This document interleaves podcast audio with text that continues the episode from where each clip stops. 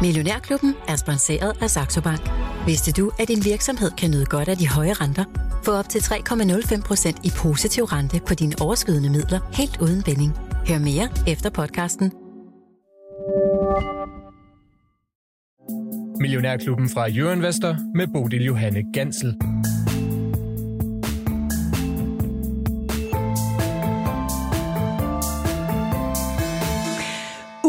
Investerbart, det er en betegnelse, der oftere og oftere knyttes sammen med landet, der ellers for få år siden blev betragtet som et af verdens fremmeste vækstområder. Velkommen til tirsdag her i Millionærklubben, hvor vi i dag dykker ned i Kina. Og det gør vi sammen med et panel, der på hverdags måde er eksperter i lige præcis det område.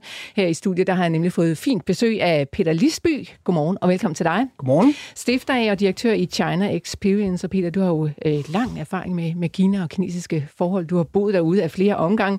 I dag der tilbyder du altså gennem dit selskab uddannelse, indtægter, rejser, vidensdeling og meget, meget andet omkring den udvikling, som foregår derude i, i Kina. Vi står lige øh, har taget hul på det kinesiske nytår, Peter, og det betyder altså helligdage og lukkede aktiemarkeder, men øh, hvad betyder det egentlig for kineserne?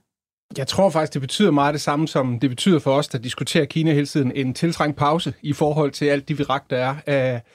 Kineserne mødes, det er jo familietid. Øh, de står og vrider dumpling sammen i familien, og jeg tror, at de diskutere økonomi, øh, de diskutere regering, øh, stimulus og også den tillidskrise, der er øh, mellem Beijing og befolkningen. Så mm. det tror jeg, det er de temaer, de primært vinder. Og vi går altså ind i, i dragens år. Hvad ligger der lige præcis i det, Peter, hvis vi skal være sådan lidt i det mytiske? Ja, men hvis vi skal holde os i det mytiske hjørne, så er det jo et godt år, vi går i møde. Altså, det er et år med, med fremdrift og dynamik og tro på fremtiden. Um, lige, lidt, lige nu ser det lidt anderledes ud, men uh, lad os nu se, hvor, uh, hvor det ender. Ja. Velkommen også til Simon Christiansen, seniorstrateg fra Nordea, som uh, følger kinesisk økonomi ganske tæt. Godmorgen og velkommen til dig, Simon. Godmorgen. Uh, ja, det er jo altså en vigtig del af den her nytårsfejring, som vi også skal ind på, uh, og sådan økonomer over hele verden vil følge ret tæt. Hvad vil du sådan særligt holde øje med, når vi kommer over på den anden side af det kinesiske nytår? Altså, hvad er det for nogle nøgletal, der særligt uh, springer dig i øjnene som økonom? Altså rejseaktiviteten, øhm, den her tendens til, at man har fra at gå fra byen ud til landsbyen og besøge sin familie osv., det er jo noget, som man har råd til, hvis, hvis man har det. Øhm, det siger lidt om forbrugertilliden, hvis man vælger at tage den her rejse. Øh, hvor mange gaver man har tænkt sig at bruge, hvor mange penge man har tænkt sig at bruge i den her periode, som jo lidt kan sammenlignes med vores jul. Øhm, så, så særligt det her, fordi forbrugertilliden er et af de punkter, hvor den kinesiske øh, og den kinesiske økonomi har lidt over det seneste stykke tid. Så tegn på, at den ligesom er på vej tilbage, det vil være et godt signal for investorerne. Okay, det vender vi tilbage til. Sidst men ikke mindst, velkommen også til dig, Lars Svendsen fra Svendsen og Tudborg, og øh, Ja, porteføljeforvalter her i Millionærklubben ja. gennem mange år. Du har tidligere udtrykt øh, appetit på at investere i Kina, men det er måske mest, fordi det har faldet så temmelig meget her, Svendsen. Ja, ja, men jeg mener faktisk, altså nu, nu, nu kommer vi jo til at kloge folk mig til at tale om det her, men, men, men hvis det ikke var for det der politiske øh, misforhold, at man ikke rigtig stoler på dem, så er, er evident, at det er, øh, altså Hongkong-indekset, der ligger i 16.000 cirka, eller sådan noget, det er, det er, det burde jo være nam nam, men, men vi skal, øh, altså, men, men det er jo det der med, om man kan øh, tilliden til det, fordi altså Kina er jo også verdens værksted, det kan du ikke komme udenom, ikke?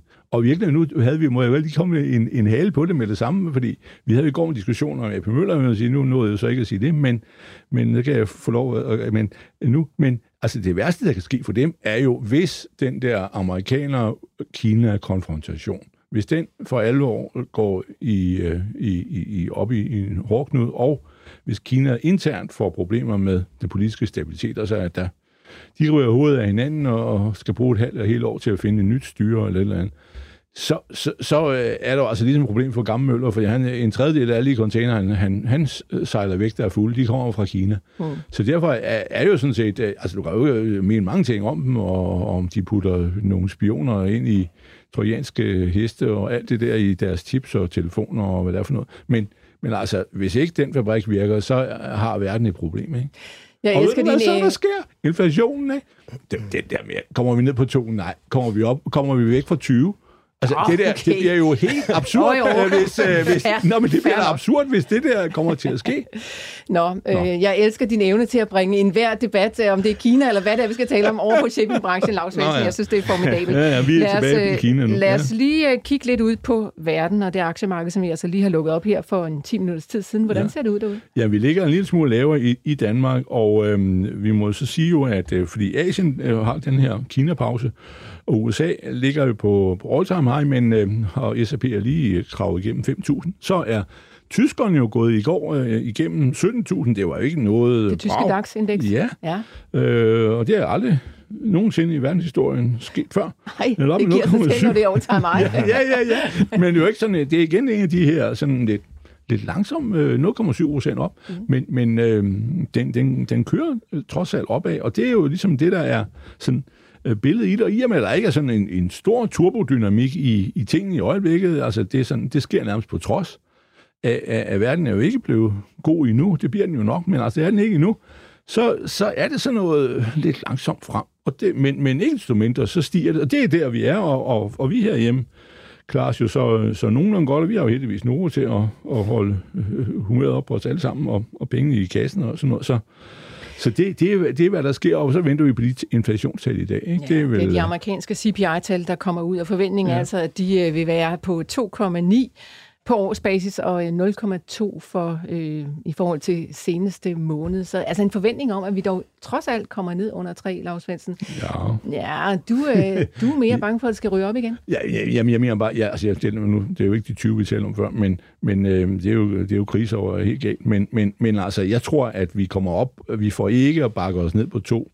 øh, og vi øh, kommer formentlig til at ligge på, øh, vende os til et niveau på 3-4, og så, når vi har gjort det, så vil vi i et stykke tid jo blive glade for det, fordi det er jo stadigvæk fuldstændig kontrolleret øh, omstændigheder, det, det foregår under. Det er jo ikke noget vildt, og, og renterne behøver ikke være øh, store store, høje, og, og, og skal banke øh, det der ned. Og så, så må centralbankerne ligesom opgive og sige, nej, men det, det kan vi da sagtens leve med. Vi har lige de her dage jo givet lønforholdelser herhjemme på, på 8,8 på to år, ikke? Øh, så kan du jo dele med to, og så har du nogenlunde, øh, øh, hvad, hvad tallet er. Ikke? Så, så øh, minus lidt almindelige øh, reduktioner. Altså, altså, så, men altså, så, så, nej, det, vi kommer ikke tilbage. Og i øvrigt, så for nu at lige vende tilbage til ham her gamle Møller. Han kom faktisk med en, øh, i, i sin årsberetning en meget lang forklaring om, hvad, øh, hvordan går det i de forskellige steder i verden, for han er jo afhængig af det. Han flytter 16 procent af verdens container rundt. Ikke? Så øh, han taler jo om lagercykler, og der siger han jo egentlig, og det har jo noget med inflation at gøre, at, at lægerne har været helt ude af, af, af, af sving. Øh, og og der, der må sige, at nu har der været øh, nedbringelse af lager i, i, øh, i, i øh, USA, er, de så nogenlunde pæne og i orden, og de skulle være helt i orden for bilindustrien. Det er ret interessant. De skulle faktisk være i orden med deres lager. Men øh, der er nogle steder stadigvæk, der er for store lager, og, og især i England er man helt galt med de her nedbragte lager, og det har de også gjort øh, i Europa, men der har vi jo så haft øh, afdæmpet efterspørgsel. Mm. Det har i særdeleshed i England, øh, men det gør jo bare, at når lagernedbringelsen er overstået, og det er den ved at være, mængderne på et andet skib steg i 3. og 4. kvartal, øh, så, hvad hedder det, så begynder inflationen jo at gå op igen. Og det er jo så det der, nogle af de der, du er økonom jo, øh, det er jo den der lærercyklus, som er en meget kort en. Det vil sige, at den lærer, den positive effekt på inflationen fra lærercyklen er overstået. Simon Christiansen, lad mig Ja, bare lige prøve at trække dig Ja. ind i den her debat, fordi at, øh, det handler jo altså, og det kommer til at handle hele dagen om øh, inflationstal fra USA, og jeg er sikker på, at markedet herhjemme i, i øh, Europa også vil sådan stå og vente lidt, til vi får de tal. Jeg tror, det er 14.30, de lander eller noget mm. i den retning, Ja. og det følger vi selvfølgelig over på euroinvestor.dk. Men hvis nu man kigger ned på for eksempel øh, det der selskab, der hedder Trueflation, som jo er altså sådan en, en, hvad skal man sige, en ny spiller, der samler tusindvis og tusindvis af data ind på daglig basis. De måler jo inflationen øh, faktisk lavere. De måler den jo helt ned på 1,39 lige for tiden. Hvad skal, vi, hvad skal vi regne med, at inflationen i virkeligheden er? Altså, jeg, ja, godt spørgsmål. øhm, jeg tror, det vigtigste at holde sig for øje, det er måske ikke så meget de her CPI-tal, som vi får, som er, af sådan headline inflation, altså den inflation, vi møder som forbrugere ude i samfundet. Jeg tror, at det, der er vigtigere for os som investorer i hvert fald, det er den her, det her PCE-tal, som er det tal, som centralbanken stiler efter. Det er det, som de sætter deres øh, pengepolitik om. Så et eller andet sted, altså, grunden til, at vi ikke bruger CPI, det er jo fordi, at det kan svinge rigtig meget på kort sigt, fordi du har sådan nogle ting som fødevare, energipriser derinde, der er meget volatile, altså svinger meget. Det kan vi jo se i øjeblikket med, med benzinpriserne og så videre. Øhm, så jo, det kommer til at få en effekt på markedet, og det er også derfor, jeg tror, at det amerikanske indeks har handlet sådan lidt øh, flat her det seneste stykke tid. Øhm, men tag det med et vis grænsalt, når det udkommer. Det skal nok også tages i den markedstendens, vi er i, altså at amerikanske aktier har sat nye øh, højder, øh, og vi kan se det på DAX også for den sags skyld. Så øh, der skal ikke særlig meget til at, at gøre investorerne måske lidt nervøse i øjeblikket, hvis det her tal bliver ekstra højt, men, men ikke noget, man skal, man skal gå ud og handle på, synes jeg. Okay. Altså 2,9 er forventningerne på øh, det, vi kalder headline-inflation og kerneinflationen, som måske øh, viser lidt mere sådan den rigtige inflation, hvis vi kan sige det på den måde. I hvert fald ikke med de der store udsving. Simon, den forventes altså at komme ud på 3,7. Det er de to tal, man sådan særligt skal holde øje med i løbet af eftermiddagen. Og vi følger det selvfølgelig over på euroinvestor.dk. Når Lars Svendsen, så øh, på øh, aktie øh, enkelt niveau, ja. er der ikke nogen, der sådan helt stikker ud i dag? Mm, ja, det mener jeg ikke. Der, vi har lidt en, en, et håb på, på genmap på 3%. Øh, det er vel øh, det er sådan nogenlunde det værste, vi kan, vi kan fortælle om herhjemme. Så, og Novo holder... Ved, ved, det, vi, ved vi hvorfor? Øh, nej, og det er jo en aktie, som jeg i mit univers indgår den sådan set ikke. Det er en aktie, jeg har opgivet med i for mange år siden, så, mm. så, så, så det er ikke mig, du skal... Øh, Genmap og Pandora skal du ikke spørge mig om. Men okay. øh, hvad hedder det? Så kan du spørge kan næsten om alt det andet. Men, det? Nej, men, men, men det er... Og vi har ikke nogen regnskaber. Der skulle være et fra Vor Energi øh, op i Norge, som er... Um, det er jo sådan set øh, Enis datterselskab. Øh, de ejer 70 procent af italienske Eni. Øh, men men øh, det, det var så lidt dårligere, end, end de øh, havde, havde hvad hedder det, øh, forventningerne var, men til gengæld så har de jo så solgt en masse gas til en høj pris. Og gasprisen, jeg sad i går og kiggede, gasprisen i Europa er jo helt tilbage, hvor den var i, inden af verden gik amok. Ja. Så øh, naturgasprisen, det, Øh, altså, det er ligesom, at nå, nu er den krig øh, og alt det vrøvl og bøvl øh, ja, overstået. Ja, vi kigger lidt på den hollandske kontrakt ja, her til ja, morgen. Den er, TTF ligger omkring de 25 eller noget i den retning. Ja, det er, ja. Da, det er, da, det er fint. Men altså, nej, så, så det, vi har sådan nogle... Øh, sådan lidt, øh, er lidt, lidt, lidt, lidt, lidt, lidt kedeligt. Så kommer der faktisk et par rædderier næste par dage, blandt andet øh, Avance Gas, for nu at vende tilbage til noget, men øh, det er LPG, okay. de med. Men øh, ja, ja, ja. Og ved du hvad, i går så skete der, der skete jo noget. I går var der en anden græker, der gik amok og skød øh, tre mænd på et rædderikontor, og så skød han også sig selv. Det viste, wow. at han var 76 år, men øh, jeg, jeg, tænkte, jeg sad jo hele dagen og tænkte, hold kæft, bare ikke det eller andet af de selskaber, jeg har, fordi det viser jo lidt om, så er der måske lidt problemer i Human Relations-afdelingen. Ikke? Det er nok der, de har svigtet. Men, øh, men hvad hedder det? Så var det et eller andet, der hed ah, men, øh, European Navigations. Jeg der er ikke, rigeligt at holde øje med. Kan jeg godt, godt tænke, hvis det skete her, ikke? Ja, Hold nu det, For det var det jo mig, det går ud over, fordi jeg træder så mange folk over tæerne, så er det jo mig, det går ud over. Jeg ved det jo godt. Det er tirsdag i Millionærklubben, og jeg har besøg af Lars Svendsen, af Simon Christiansen og Peter Lisby, og vi sætter fokus på øh, Kina hele timen. Og hvis du vil blande dig i debatten, eller har spørgsmål til lige præcis den snak, så er du velkommen til at skrive til mig. Det foregår på sms'en som sædvanligt. Nummeret det er 42 42 03 21. Husk at starte din besked med Mio.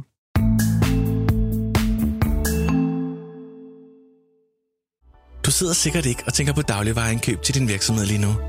Men hvis du gør, ved du så, hvor meget tid du bruger på det? Vi ved det ikke. Men vi ved, at vores erhvervskunder sparer mange timer på at lade os stå for indkøbene. Nemlig også til erhverv.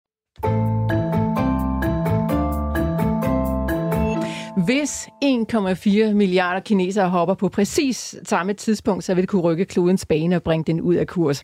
Sådan lyder i hvert fald en uh, ret fascinerende myte, men lad mig bare lige starte med at slå fast, at det er vist bare en vandrehistorie uden egentlig hold. Ja, det er ikke korrekt, i virkeligheden. Det er det nemlig ikke. Nå. Men til gengæld så er der næppe nogen tvivl om, at det vil have effekt på verdensøkonomien, hvis 1,4 milliarder kinesere laver fundamentalt om på deres forbrugsmønster. Eller hvis bare én kineser vi kunne kalde ham Xi Jinping, laver om på landets finansielle love og vilkår. Simon, øh, mm. der er sket ret meget i kinesisk økonomi her de seneste år, måske særligt siden øh, corona. Øh, kan du ikke starte med at tegne sådan et øh, overordnet billede af, hvor vi står i Kinas økonomi lige nu? Jo, jeg kan prøve i hvert fald, for det, det er et par år siden, vi skal tilbage, når vi starter med sådan genåbning, genåbningen efter efter covid, og alle havde håbet på det her store øh, ketchup-effekt, hvor forbruget ville komme i gang, ligesom vi har set det i USA og Europa. Den udeblev. Samtidig med det, så blev der... Øh, øh, så gik det op for, for resten af verden, at der var lidt problemer med ejendomssektoren derovre, den her Evergrande øh, virksomhed, som vi alle sammen måske har hørt om. Øhm, det, det, hvad skal man sige, det, det udspillede sig på en helt stor klinge, så meget så, at der begyndte at blive trukket tråde til finanskrisen, og var det det samme, vi var ude i, og meget var Vesten eksponeret osv. fandt man ud af, at det var vi heldigvis ikke, men det er stadig et kæmpestort problem i Kina. Øhm, og samtidig med alle de her ting, jamen, så var der en masse lovgivning, som, øh, som blev implementeret på, på, øh, på markedsniveau, blandt andet omkring, hvad virksomhederne måtte lave. Øh, måtte man short sælge aktier? Øh, må institutionelle kinesiske investorer nødvendigvis øh, sælge ud af deres beholdninger? En masse ting, som var inde, og man kan sige, manipulere med, med markedsdynamikken.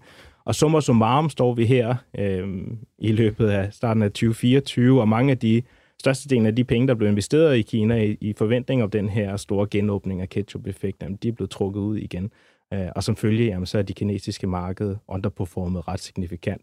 I løbet af 2023, hvis du er dansk investor i hvert fald, så har du set sådan en negativt afkast på omkring 14 procent på kinesiske aktier. Øh, globale aktier til referencelov omkring sådan noget 15, 16, 17 procent, noget i den stil. Øhm, så det siger lidt om, at, at der har været problemer i Kina, og det er ikke nødvendigvis, fordi det var øh, dårligt for emerging markets som helhed. De klarer sig faktisk ganske godt. Altså Latinamerika var det de bedste regioner med, med sådan 29 procent i afkast. Emerging market Europa op sådan noget 26 procent. Så det er en meget sådan en kinesisk historie, der har udspillet sig, hvor mm. der er sket en, en dekobling. Altså det, det er gået en stik modsatte retning af, af det globale aktiemarked her på det, de seneste øh, par år.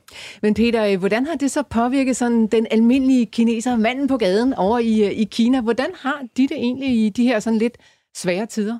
De har det svært. Mm. Uh, rigtig mange af dem har det rigtig svært. Jeg tror, at det, som kan være lidt svært for os at begribe, det er, at, at den øh, skepsis og, øh, hvad skal man sige, manglende tillid, der er til, til styreformen, og det, som, som Simon nævner, alle de nye øh, reguleringer, alt det, der kommer ind fra højre hele tiden, det er jo også noget, der forstyrrer øh, kineserne.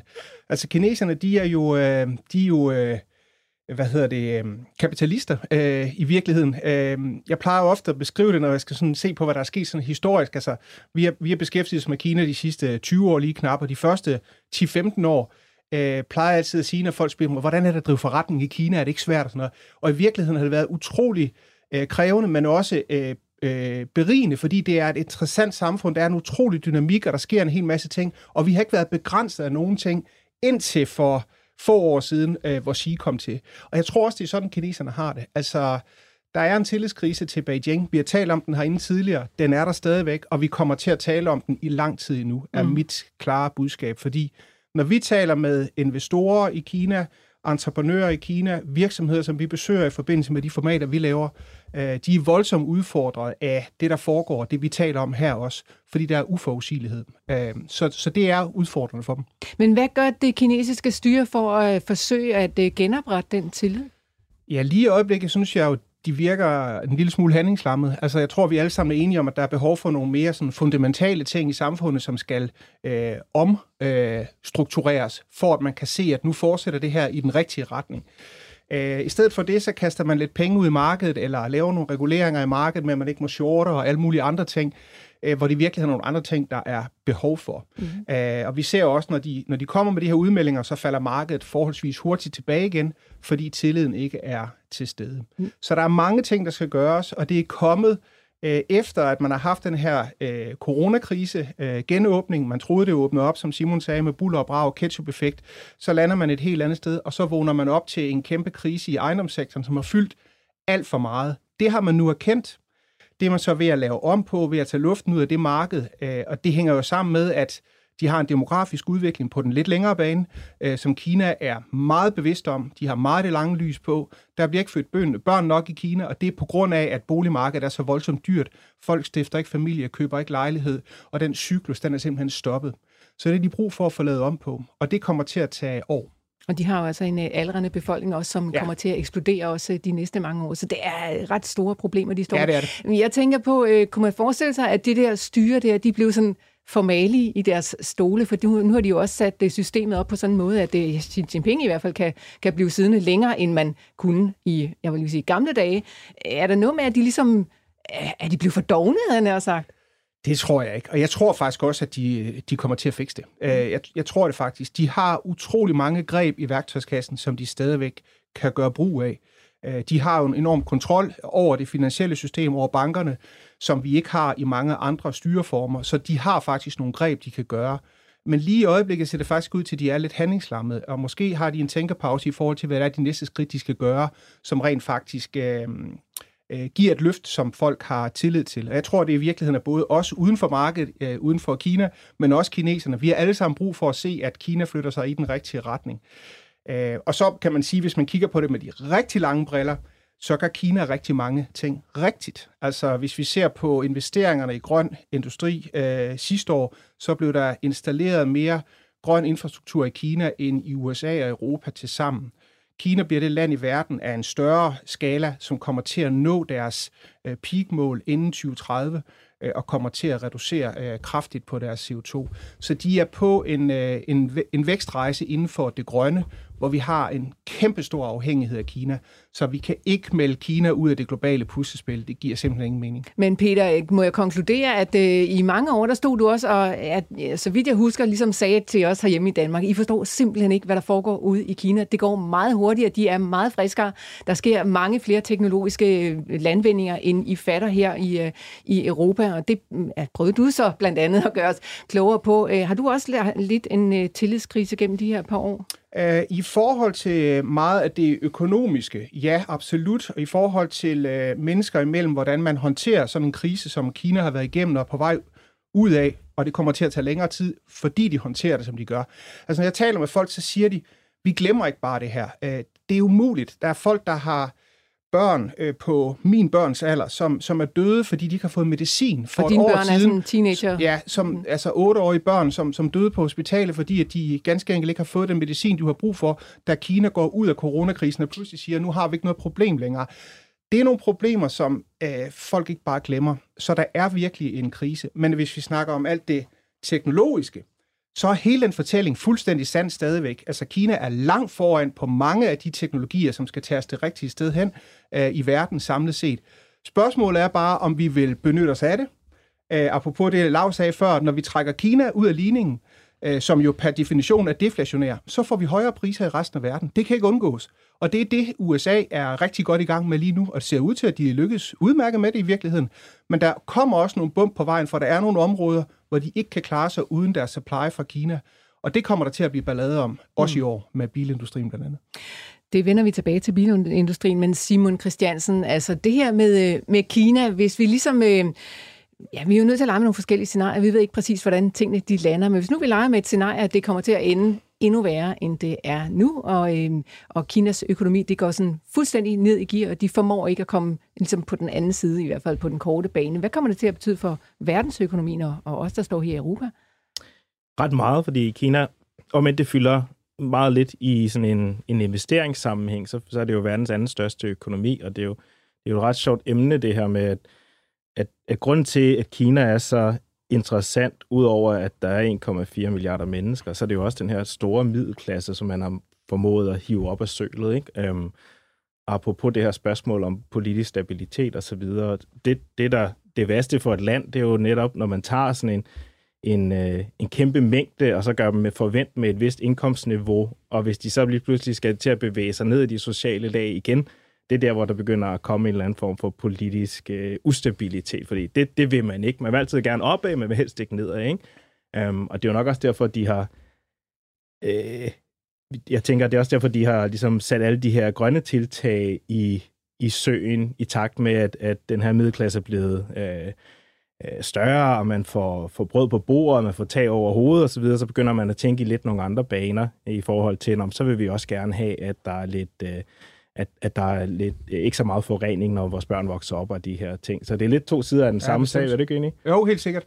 Og jeg synes, at det som jeg hører, øh, når jeg taler med, med mine kollegaer i Kina og kontakter, det er, at de siger, alle de unge siger, vi har aldrig oplevet det her før. Altså, det er kun gået i én retning. Altså, du kunne næsten træne en, en lineal oven på deres vækstrate, den har været nogenlunde lineær over rigtig mange år, og de har kun oplevet, at fra det ene år til det andet år, blev tingene kun bedre. Mm. Og nu går det lige pludselig markant i den anden retning. Ikke? Det er ikke noget med, at fladen, øh, kurven flader ud. Den går markant nedad. Og det kan de virkelig mærke. Hvad er den økonomiske vækst i Kina lige for tiden? 5 procent. 5 procent. Altså, ja. det er jo ikke Officielle tal, 5,2. Ja, det, ja, er, det, det, er officielle, det, det er jo officielle tal, men altså, det lyder jo ikke helt tosset. Nej, nej.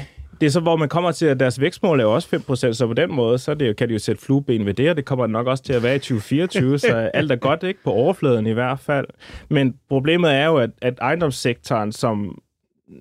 Jeg, jeg synes, det er et stort problem i hvert fald, og, og og den udgør kæmpe meget af den, øh, den kinesiske økonomi, omkring 25 procent eller noget i den stil. Så de, de er jo sindssygt meget afhængige af, af den sektor, som at drive den økonomiske vækst, og der er kæmpe store problemer inden for det.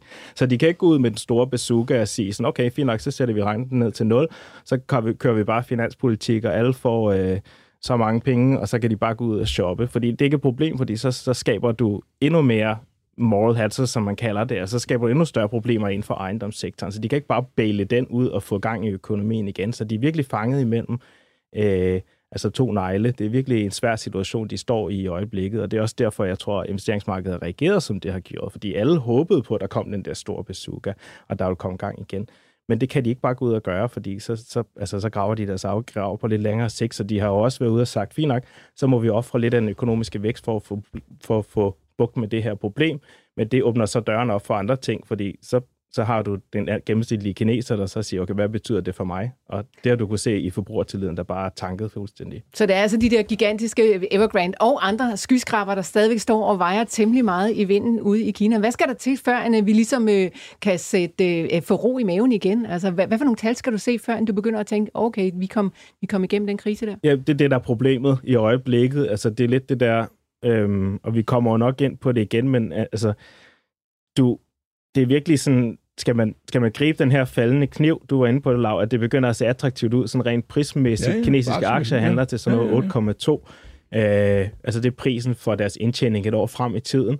Hvorimod globale aktier handler omkring 16, amerikanske omkring 19, indiske aktier omkring 21. Så det er, det, det er super billigt. Hvis du sætter det i forhold til det amerikanske indeks, så er det to standardafvielser billigt i sådan, og det har aldrig været så billigt, ikke? hvis du bare tager sådan en, en, en historik, der går tilbage til 95 eller noget i den stil. Så det siger altså lidt om, det er virkelig billigt i øjeblikket, men er det billigt af en grund? Er det sådan en value trap, som vi kalder det? Det er det højst sandsynligt, fordi jeg synes, det er svært at se, hvad der skal være katalysatoren for, at det her skal vinde. Du kan godt få nogle gode økonomiske tal, der viser lidt, og så, så får du drøbvis lidt investeringer tilbage igen.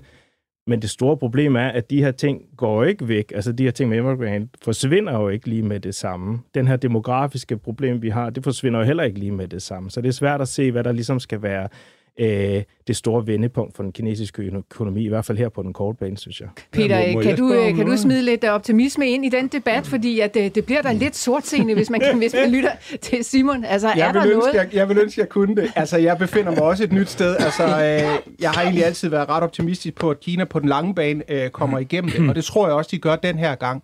Så hvis man har meget dybe lommer og tænker meget langsigtet, så kan der være en rigtig god mulighed derude, øh, men det er spørgsmål, om man har temperament til det.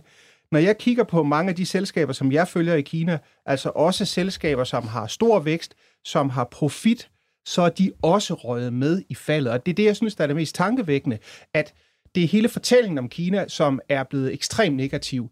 Så vi er ikke inde og analysere på tallene, vi er ikke inde og kigge på virksomhedsniveau længere. Det er bare hele puljen, det er bare faldet. Mm. Øh, og det synes jeg er interessant.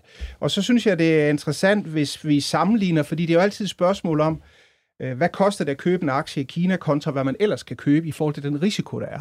Og der er der jo masser af andre gode muligheder derude øh, i øjeblikket, til trods for, at de er dyre muligvis. Øh, jeg tror, at der på et eller andet tidspunkt kommer en en fortælling, hvis de lykkes med nogle af de greb, som de skal gøre nu, og at øh, også de amerikanske investorer øh, kommer tilbage. Øh, jeg tror, der kommer et wake-up call, hvor vi finder ud af, at vi kan ikke lave en afkobling. Det er ikke et ord, vi kan tage i vores mund. Det giver ikke nogen mening overhovedet. Overhovedet ikke, faktisk. Mm. Altså, Kina er så gennemsyret en del af hele vores øh, globale økonomi, og selvom der er nogen, der taler om deglobalisering og alt muligt andet, så kommer vi ikke til at kunne afkoble os fra Kina, altså de næste 10-15 år. Det kan simpelthen ikke lade sig gøre. Peter, lad mig lige høre dig. Den sådan, hvad skal man sige, almindelige kineser, eller dem, som har lidt øh, penge på lommen, er de sådan primært investeret i aktiemarkedet, eller er det boligmarkedet, de går efter, eller hvad bruger de deres penge på? De er investeret i aktiemarkedet uden for Kina, mange af dem, jeg kender. Mm. Det er også derfor, de indeks, der er på Nasdaq, er over øh, prissat øh, i de lommer, hvor man kan investere ind i forskellige investeringsinstrumenter i Kina. Der er Nasdaq øh, pænt over øh, den vurdering, som Nasdaq virkeligheden har, fordi det er safe haven. Øh, så det er sådan, de ser det.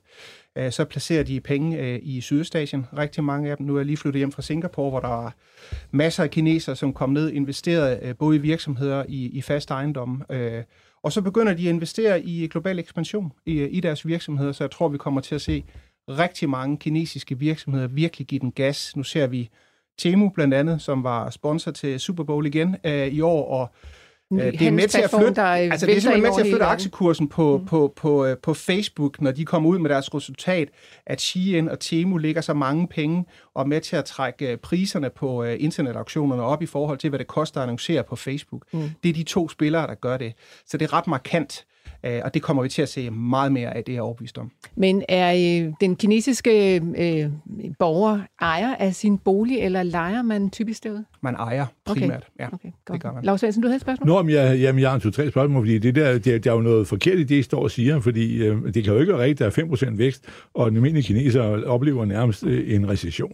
Så er der jo noget helt galt. Øh, og så har vi det der problem med med ved. Altså, ja, det, jeg formoder, det er, det er, at de officielle sandheder ikke er særlig rigtige. Men, men fra mit elfenbenstårn herovre på den anden side af jorden, øh, der, der, der opfatter jeg det sådan, at det, der sker i Kina, er lidt, at det så har han strammet vildt øh, politisk, og det er jo sådan nærmest et hamskifte, øh, hvor, hvor det er som tilbage til partiidealerne eller sådan noget. Folk må ikke være rige, i hvert fald ikke blive for rige, de må ikke være højere end en, en, en tycoon, der ikke må ikke være højere end partiet, vel?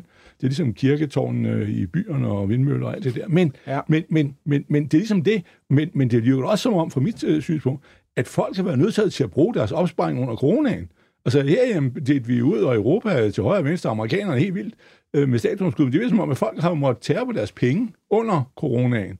Ja. Og, og, og, og så når det hele begynder at åbne igen, og vi troede, nu skulle der gang i det hele, så siger vi, vi har ikke nogen penge. Så det var lige lidt, inden vi får... Er, er det ikke sådan noget i det?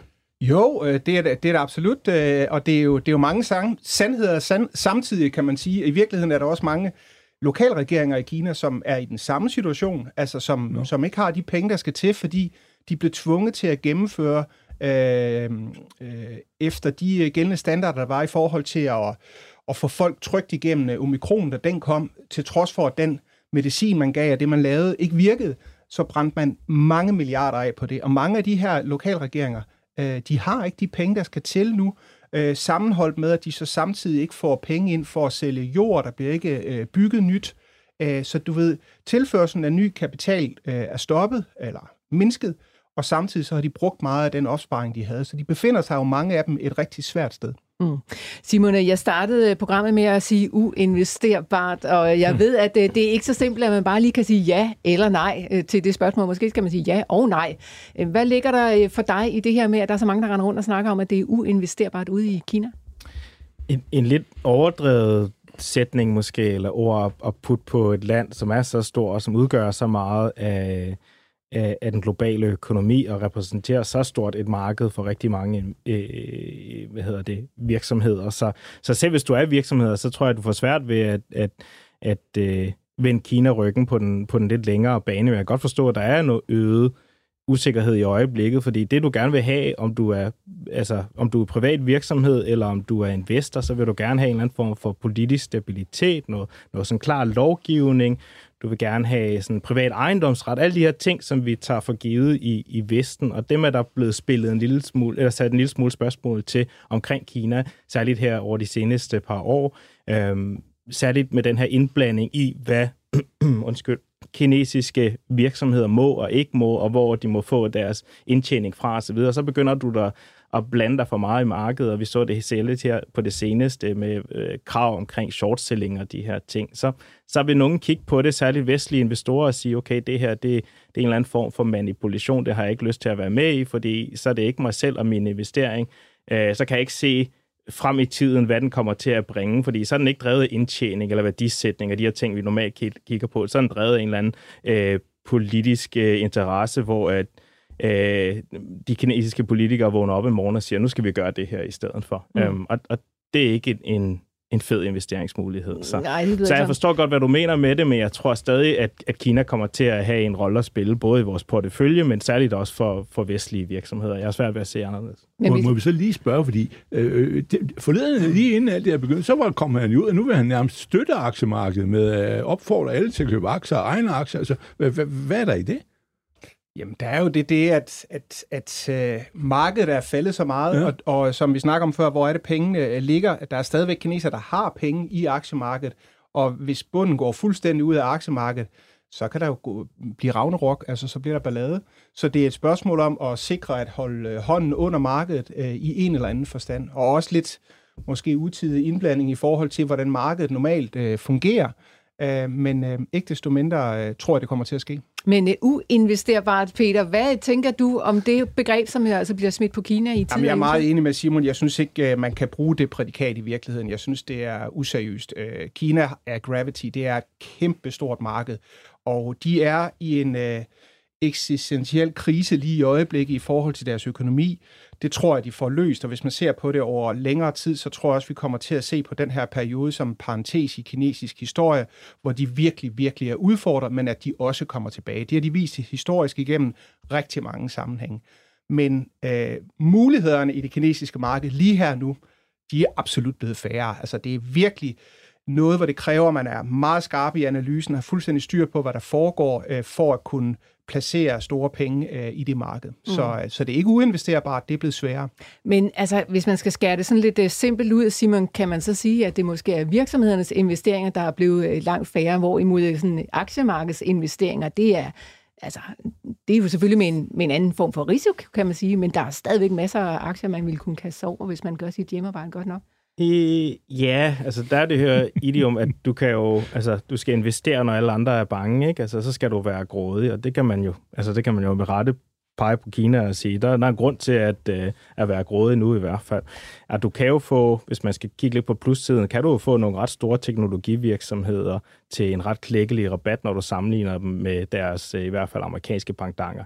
Ikke at de er nødvendigvis er det samme, men, men altså der, det er det samme, den der, den samme tale eller narrativ og de samme ting, som gjorde kinesiske øh, investeringer rigtig, rigtig attraktive, når vi kigger tilbage på, på perioden inden, øh, inden covid. Altså, den er jo stadig til stede i en eller anden form. Jo, okay, så, så er økonomien på vej ned, og indtjenings, øh, indtjeningsudsigterne for virksomhederne er helt sikkert også blevet dårligere, men det, er jo, altså, det kommer jo ikke til at vare ved for evigt. Så der er noget, der taler for, at, at der er noget værdi at hente i kinesiske aktier. Så heller ikke fordi jeg står og siger her, at vi har det på en kæmpe øh, undervægt i de penge, som jeg er med til at forvalte. Det har vi ikke. Men, men, men har I øh, undervægt? Nej, det har vi nemlig nej, ikke. Okay. Øhm, men vi har den heller ikke på overvægt, vil jeg så sige, fordi jeg er lidt bange for, at det er sådan en, en, øh, en kniv, man skal gribe. Øh, og, mm. og, og særligt sådan noget markedsmomentum er altså svært at, at arbejde imod, og derfor det er det også derfor, jeg siger, at så kigger vi meget efter, hvad der skal være katalysatoren for at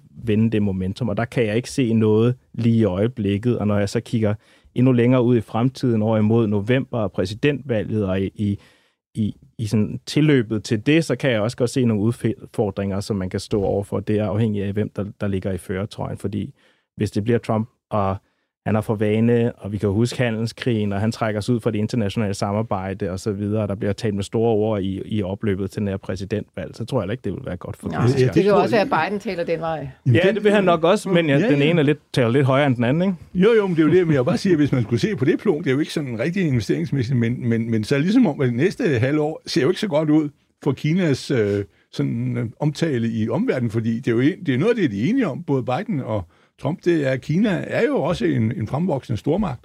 At, så, så ligesom sige, der er jo dårlige signaler om til gengæld, må man vel sige, når det overstår det valg, så øh, vil kineserne måske blive lidt flinkere, fordi så skal, skal de sige, nu skal vi døje med det næste person i fire år. Så øh, skulle vi ikke finde ud af noget? Altså, øh, øh, hvad hedder det, og, og, og Kinas eksport er jo sydlandet, så vidt jeg har kunne læse, nu er vi igen i Apple regnskab, men de går meget op i det der, øh, øh, ikke gået ned, så hvad hedder det, så, så, så altså, øh, altså, så må man vel ligesom øh, række hånden frem bagefter. Men man må også sige, at det næste halvår ser ikke så godt ud, vel? Peter, øh, øh, ude i Kina, hos kineserne, har de så selv øh, den klare fornemmelse af, at øh, de øh, mange steder i verden er sådan lidt et hadet folkefærd, og hvordan, øh, hvordan takler de egentlig det? Ja, det, det er de. Øh, og vi, vi går også meget ud af at, at understrege, at vi er europæer, når vi, øh, når vi laver vores programmer, øh, og, og, og det er ret afgørende, øh, fordi øh, USA er virkelig øh, problemet. Øh, de mener, at den fortælling, som USA sætter op i forhold til Kina, er jo fordi, at, at Kina er med til at presse konkurrencesituationen. Og med rette, fordi Kina har, øh, er kørt forbi øh, USA på mange områder inden for teknologi. Der er stadigvæk nogle områder, hvor Kina eller hvor USA er førende inden for semiconductors og andre ting. Men på mange andre områder er Kina faktisk rullet forbi. Øh, og det er jo ukomfortabelt. Så det er både en, en fysisk og en digital infrastruktur, som de kan bygge deres økonomi ovenpå nu. Øh, så de er udfordret af den her fortælling, og det, det gør de rigtig meget ud af at øh, åbne op og prøve på at, at fortælle, og jeg synes, der er en større ydmyghed øh, generelt set, end vi har oplevet i rigtig mange år. Altså virksomhedslederne gør en, en kæmpe dyd ud af at øh, komme, komme tættere på sandheden. Det er ikke bare sådan noget floromspundne øh, store linjer, men, men de kommer faktisk tæt på at sige, det her det er svært, det her det går ondt på os, det her det er udfordrende. Øh, vi kan heller ikke lide, at de her ting sker, men, men det er sådan, det er, og nu agerer vi efter det. Så, øh, så jeg synes, de er ret, øh, ret cool omkring det faktisk. Okay. Lad os øh, ret blikket mod aktiemarkedet og måske prøve at se, om der er noget, man sådan ville kunne dykke ned i, hvis man sådan sidder med penge på lommen og har lyst til at hoppe ned i det der lidt, lidt vilde marked derude. Og det er jo ikke fordi, at øh, I kommer til at stå og anbefale aktier her i studiet i dag, men Peter, jeg ved, at du følger elbilsmarkedet ret tæt. Du også selv, så vidt jeg ved, det var du sidste gang i hvert fald, investeret ind i nogle af de her aktier. Ja. Øhm, hvordan går det egentlig med elbilsmarkedet ude i Kina? Det er et, et svært marked lige nu, mm. fordi der er en øh, global kamp øh, om, hvem der skal vinde det marked, øh, som udspiller sig nu. Og det er, det er egentlig for alvor accelereret ved årsskiftet i år, hvor Kina i mange sammenhæng har fjernet mange af de sidste elementer af subsidier, der var i markedet i forhold til at bringe priserne ned, når man skulle købe en ny øh, elbil i Kina. Øh, for eksempel i Shanghai er det blevet væsentligt sværere at få en, en nummerplade og sådan nogle ting. Øh, det er simpelthen med til at, at, at gøre, at, at salget i Kina er, at, er ikke faldet, men det vokser ikke lige så meget, som det gjorde tidligere. Så Kina har nu øh, en udfordring med øh, overkapacitet. De har jo brugt øh, de penge, som de ikke har investeret i ejendomssektoren, dem har de investeret i høj avanceret produktionsapparat. Så nu har de maskinen til at bygge det. Uh, nu har de uh, for meget kapacitet, uh, for stort output, og det kommer vi til at mærke på hele kloden uh, i løbet af i år. Uh, fordi nu kommer vi til at blive uh, oversvømmet med billige kinesiske elbiler. Mm. Og det er langt fra de cirka 40-50 seriøse spillere, der er tilbage i Kina nu, som kommer til at overleve. Mit bud det er, at halvdelen af dem er væk om to år.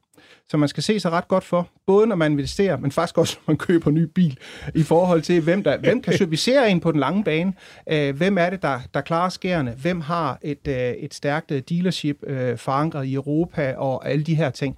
Så der er mange ting, man skal holde Men øje hvem med. har så det, Peter? Fordi jeg tænker, altså sådan noget som uh, NIO, BYD, uh, Polestar, det er jo nogle af de biler, som jeg sådan, uh, ser ja. en lille smule i gadebilledet i hvert fald. Er det, er det der, man skal kigge hen? Ja, det er nogle af dem, som, som, som klarer sig. Altså det, jeg orienterer mig omkring lige nu, det er, øh, hvor mange penge øh, har de i kassen, hvor lang tid kan de holde den kørende, hvis markedet er i sådan et worst case scenario. Øh, og det er selvfølgelig en, en, øh, et pejlemærker at have sig for øje. Så kan man sige, BYD og NIO, det er jo to meget forskellige størrelser. NIO betragter stadigvæk sig selv som en startup, selvom de har været i gang i rigtig mange år. De sælger jo ikke mere end de der øh, 10-15.000 biler på en måned, og det er ikke særlig mange i, i en kinesisk kontekst, hvor BYD er jo gået forbi Tesla nu, øh, og er, øh, altså har nogle gastronomiske vækstscenarier i resten af verden. I Indien, i Latinamerika, i Australien, øh, de vækster øh, alle steder. Og jeg tror i virkeligheden, de to spillere her er en ret god benchmark i forhold til at kigge på Tesla. Fordi vi ved, at NIO, de har lige annonceret i går, at de kommer med deres øh, mid-market brand Alp her i maj måned bliver den lanceret. Og den er designet til at ramme en Tesla Y-model i markedet prismæssigt, kvalitetsmæssigt. Udover det, så har den en række andre fordele og features, nemlig det, at man kan swappe batteriet, som Tesla jo ikke har. Så det er deres helt store øh, added value i markedet. Så de kommer højst sandsynligt ud med en bil i markedet, som er samme pris eller billigere, men som har nogle flere features. Og BYD og en række andre af de store statsejede kinesiske selskaber, de er i gang med at gå direkte i flæske på, på Tesla. Så jeg vil kigge mig meget nøje for. Jeg ved, der sidder mange Tesla-aktionærer derude og lytter med. Altså, det er faktisk en af de største bekymringer, jeg har i de aktier, som folk er investeret i.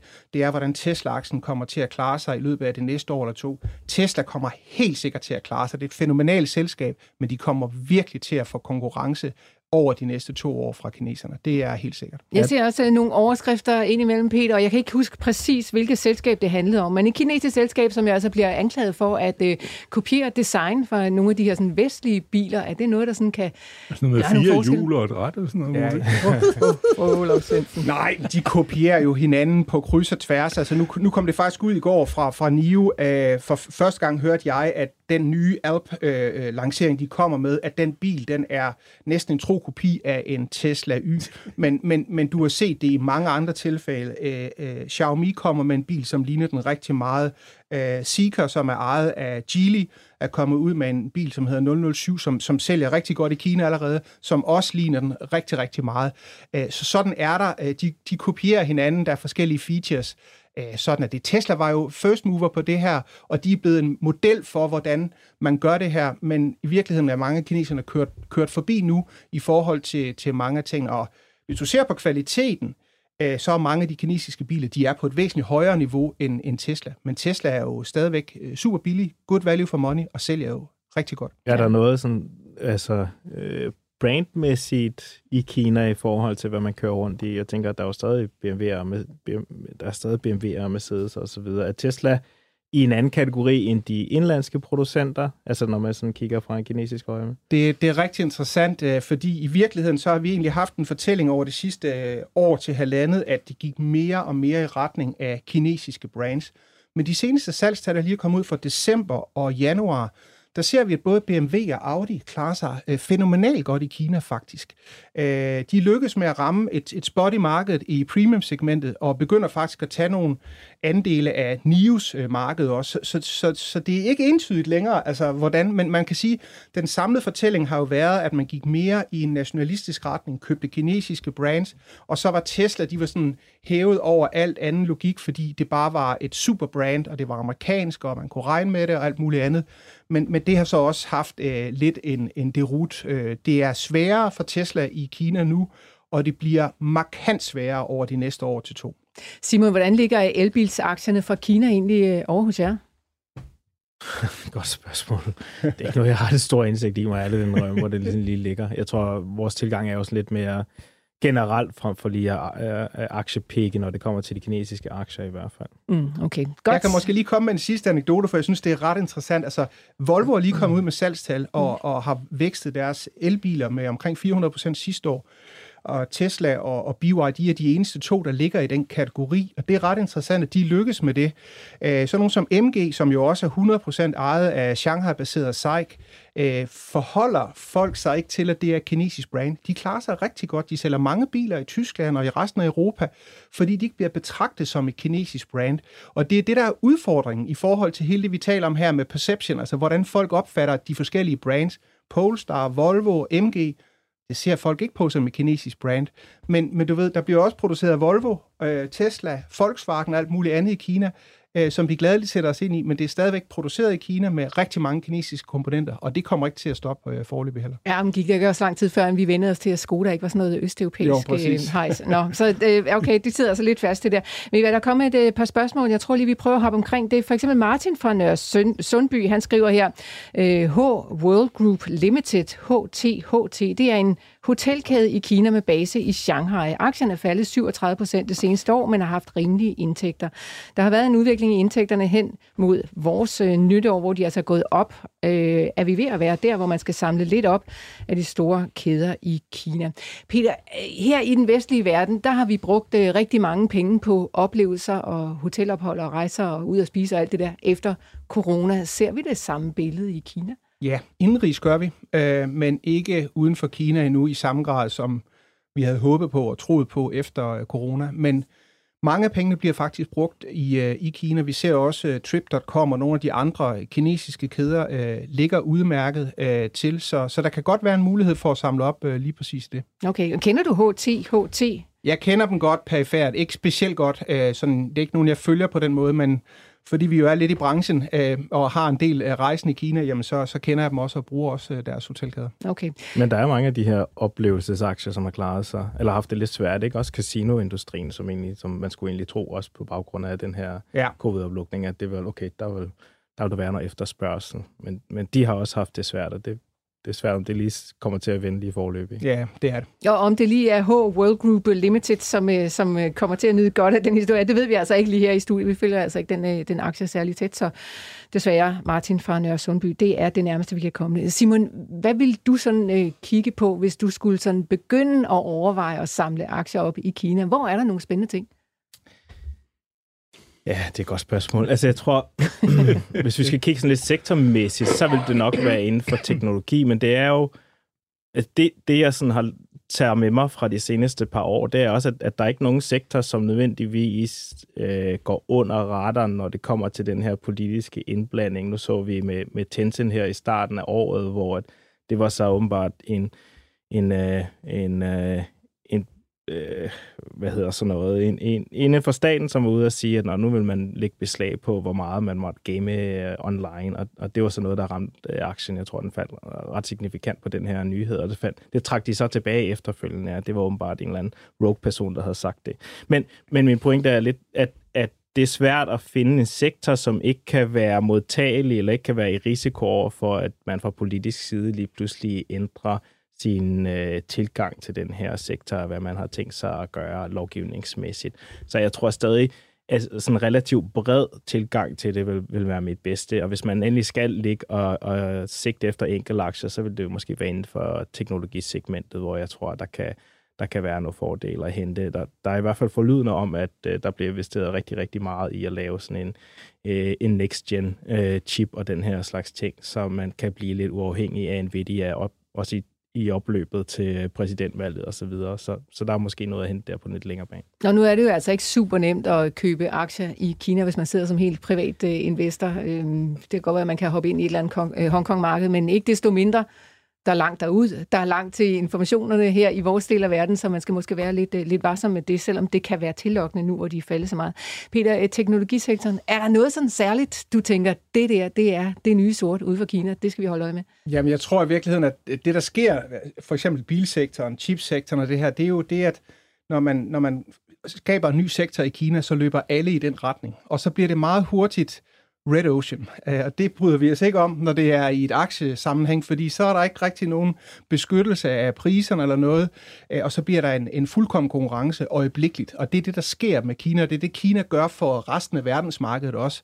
Øh, så man kan sige, at på den ene side, så skal man kigge i retning af, hvad har Beijing besluttet sig for, at Kina skal lykkes med. Det kunne for eksempel være bilindustrien. Men, men der er netop lige præcis nu meget fuldkommen konkurrence, overkapacitet, og derfor er det et rigtig svært marked øh, at være i. Så det, jeg vil kigge efter, det er nogle af de underleverandører, der er i den sektor, øh, på nogle af de teknologier. Øh, det kan være de her LiDAR-teknologier, som man bruger i bilerne, som, som gør, at de kan, kan se og, og navigere autonomt øh, og sådan nogle ting. Øh, der er masser af forskellige teknologier, hvor kineserne er ledende, så hvis du begynder at producere biler, også uden for Kina, om det er Mexico, Thailand eller andre steder, så er der en stor kinesisk supply chain, som er fuldt med, og som leverer ind til, øh, til det. Øhm, så det kunne være et område. Og så er der selve chipsektoren, hvor der er meget diskussion derude lige nu i forhold til, hvornår kommer kineserne med noget. Øh, jeg lader mærke til, at dem, som vi kan sammenligne med den kinesiske øh, ASML, altså ligesom den her hollandske øh, virksomhed, som leverer ind til chipindustrien. Øh, de er ved at skabe deres egne champion, som kan producere chips, altså lave produktionsudstyr til at producere chips. Og, og de virksomheder, de er spået en, en ret stor vækst i år, omkring 80-90% øh, vækst i år. Øh, så det kunne også være en vej at, at gå, og der findes en tre selskaber i Kina, som, som kan noget inden for det område. Så der sker noget, men igen, der er hele det geopolitiske, og det, det kan vi jo ikke rigtig styre. Hvad sker der der? Mm. Uh, fordi nu, for eksempel den anden dag sagde Trump jo meget, uh, eller undskyld Trump, uh, by, uh, nu røvler jeg, hvad hedder han, uh, den gode mand over i USA fra Biden? Tesla. Nej, Nå, uh, uh, Elon Musk. Elon Musk, ja. Han var ude i forhold til deres earnings call og, og, og praise de kinesiske bilmarker siger, hvis der ikke var restriktioner, hvis der ikke var nogen barriere, så vil de tage hele verdensmarkedet, og det var kun være dem og Tesla, der vil være tilbage, mere eller mindre. Det var sådan lidt groft ja, sagt, lidt, så meget. lidt sat på spidsen. ja. Men pointen er, der er restriktioner, der bliver restriktioner, og særligt i EU i år. Så det er meget det, man skal navigere efter, også at være påpasselig omkring. Ja, og det er ikke nemt. Det er det sådan set aldrig nogensinde at være investor. Man må finde ud af, hvad der ligger bedst i ens egen mave, om det er Kina eller ej. Peter, ja eller nej her til sidst. Øh, vil du smide nye penge i kinesisk aktiemarked her Det gør jeg. Godt. Glimrende, så fik vi lige den med. Lars Svendsen, vi skal en tur tilbage på markedet. Ja, og vi er øh, stadigvæk en, en tredjedel procent. Der er ikke noget øh, stort epokegørende interessant endnu, men øh, vi kan jo få det i eftermiddag. Ja, det er helt Og så vil jeg bare sige, at mit call nu ville være, efter at høre på jer, det er Købaba og JD.com, eller hvad er det, de der. For sådan der må der være fred, så når de ser noget derhjemme, i stedet for at ligge, og hvor de skændes med amerikanerne. Og så har vi hørt det med, Lars Svendsen. Tusind tak for den være. øh, bemærkning, herr Svendsen, fordi også, ikke, at du var i studiet. Tak til Simon Christiansen, og uh, tak til Peter Lisby, der var med fra China Experience. Vi er tilbage igen i morgen, når klokken er 9.06. Hold øje med Euroinvestor i eftermiddag, hvor vi altså dækker de amerikanske CPI-tal.